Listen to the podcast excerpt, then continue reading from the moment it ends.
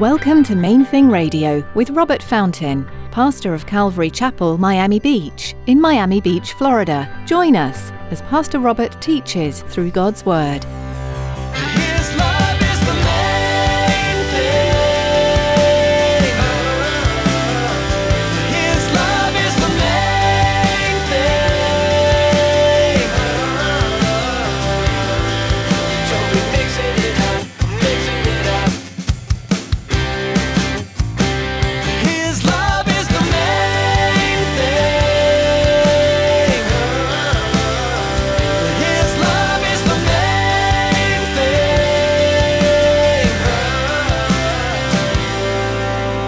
The way you can build and grow that belief, that trust that He's a rewarder of those who diligently seek Him is by diligently seeking Him.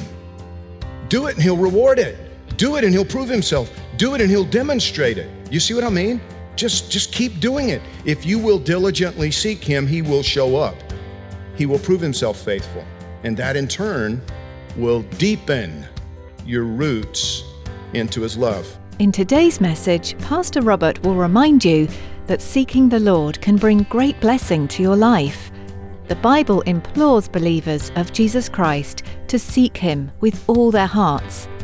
The Bible says that seeking the Lord in this way will not only bring blessings to your life, but you'll also be closer to your Saviour. Stick around after today's message from Pastor Robert. I have quite a bit of information that I'd like to share with you. Our web address, podcast subscription information, and our contact information. Now, here's Pastor Robert in the book of Matthew, chapter 17, with today's edition of Main Thing Radio.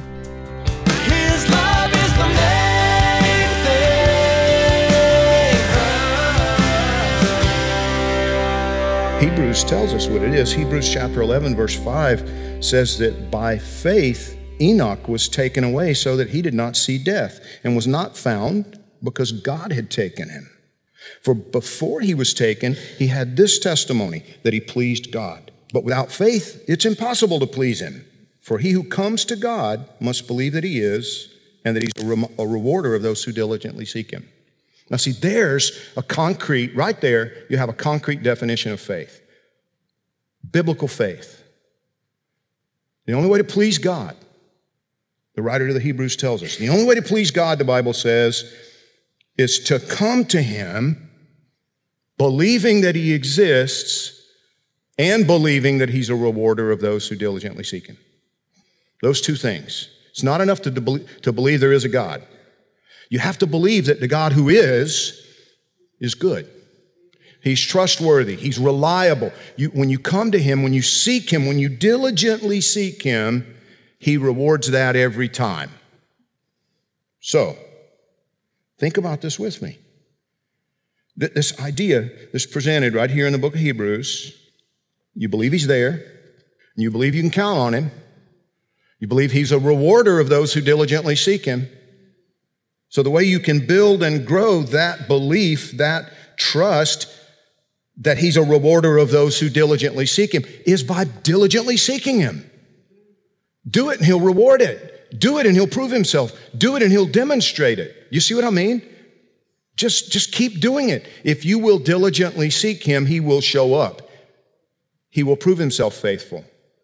And that in turn will deepen your roots into his love. You know, I was watching something yesterday and the guy was talking about the fact that, you know, all of our Bible knowledge and everything we think we know, if it's not rooted and grounded, as Ephesians tells us, in the love of God, you got nothing. But if it is, if it is, now you have a powerful faith.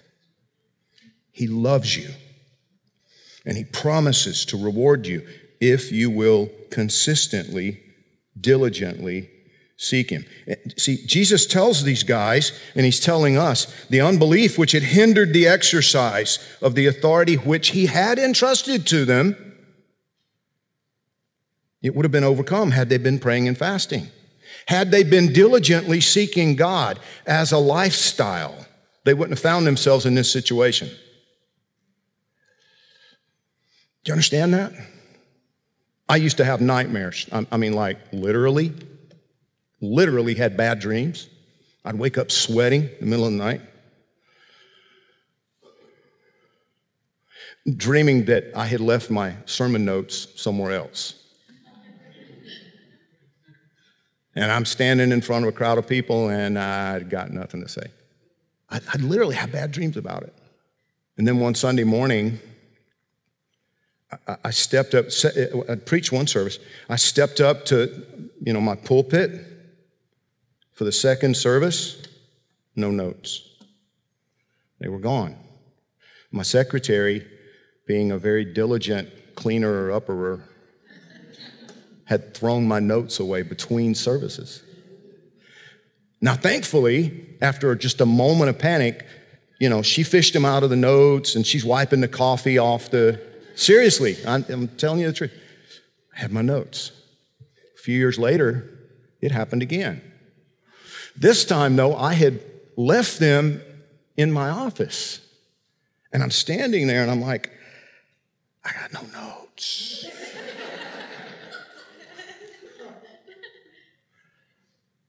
and I closed my eyes and I prayed. That don't, don't think that was a spiritual act. I was stalling. Seriously. But I'm like, oh God, what do I do? And it was just this preach the message. You know the message. You don't need the crutch. And I thought to myself, what are the points? And they immediately came to me, and I preached the message. I was prepared for the moment. Do you understand? These men, these nine men, were not prepared for the moment. My question is are you prepared for the moment? We live in a nasty, messed up world. Are you prepared for the moment? Jesus says nothing will be impossible for you. If you're his disciple, and remember that's foundational, he's only he's talking to his disciples. He's not talking to the multitude. They've pulled him aside. He's talking to the, to those disciples. The way he defines a disciple, we've looked at it recently. You deny yourself. You, you're not in it for yourself. You're not doing this for yourself. You, den- you deny yourself. You're taking up your cross, meaning that you've made a decision and you're making a decision day by day. This is not about me proving myself, building my kingdom. This is not about me having my way. This is the will of God for my life. is all that I want, it's all that I care about, it's all that I will care about and you're actually you're actually actively following Jesus day by day. That's a disciple, he says. But if that's you, if that's you, if you'll make this a lifestyle, fasting and prayer, and remember, he's not asking you to, like, don't eat anything for a day, don't eat anything for three days, don't eat anything for 21 days. Maybe he's just asking you to set aside a couple of days where you don't eat the stuff you like to eat. And most importantly, that you spend time with Him. You spend time in prayer. And let Him build you on the inside. Let Him, let Him, let him build your faith. You know, over the last 25 years, we've had so many fitness freaks in the church. You know what I mean? I mean, I say that, I say that kindly. I'm a, I'm a little bit of a gym rat. I grew up doing that stuff. But we've had, you know, fitness trainers and this and that, and we've, you know, I mean, we're in Miami Beach for crying out loud. We've always had a lot of people who, you know, focused on the physical exercise. The Apostle Paul reminded us that that's good for you, it profits a little, but not like the spiritual exercise that we're talking about today. Not like that. That profits for all eternity. So, I'm going to invite you guys to go with me to the gym. Not literally. Not literally. You're not welcome. I work out alone. Sorry. No. Wednesday, Thursday, and Friday of this week, I want you to join me in a fast. Let's do it like Daniel did it. Okay? However, the Lord leads you. You know, if, if, if, if you feel like God's calling you to, to just don't eat anything Wednesday, Thursday, and Friday, God bless you. He's not asking me to do that. maybe, he's, maybe He leads you to give up one meal on Wednesday, one meal on Thursday, one meal on, on Friday, and spend that time in prayer. Because remember, that's the key to this thing getting on your face before God. His love is the main thing. His love is the main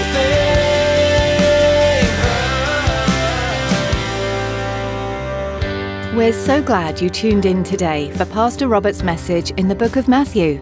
If you'd like to hear today's teaching again or learn more about Main Thing Radio, visit our website at mainthingradio.com. Before our time with you is through for the day, we'd like to take a moment and ask you to consider partnering with us here at Main Thing Radio. Would you commit to praying for us each time you tune in?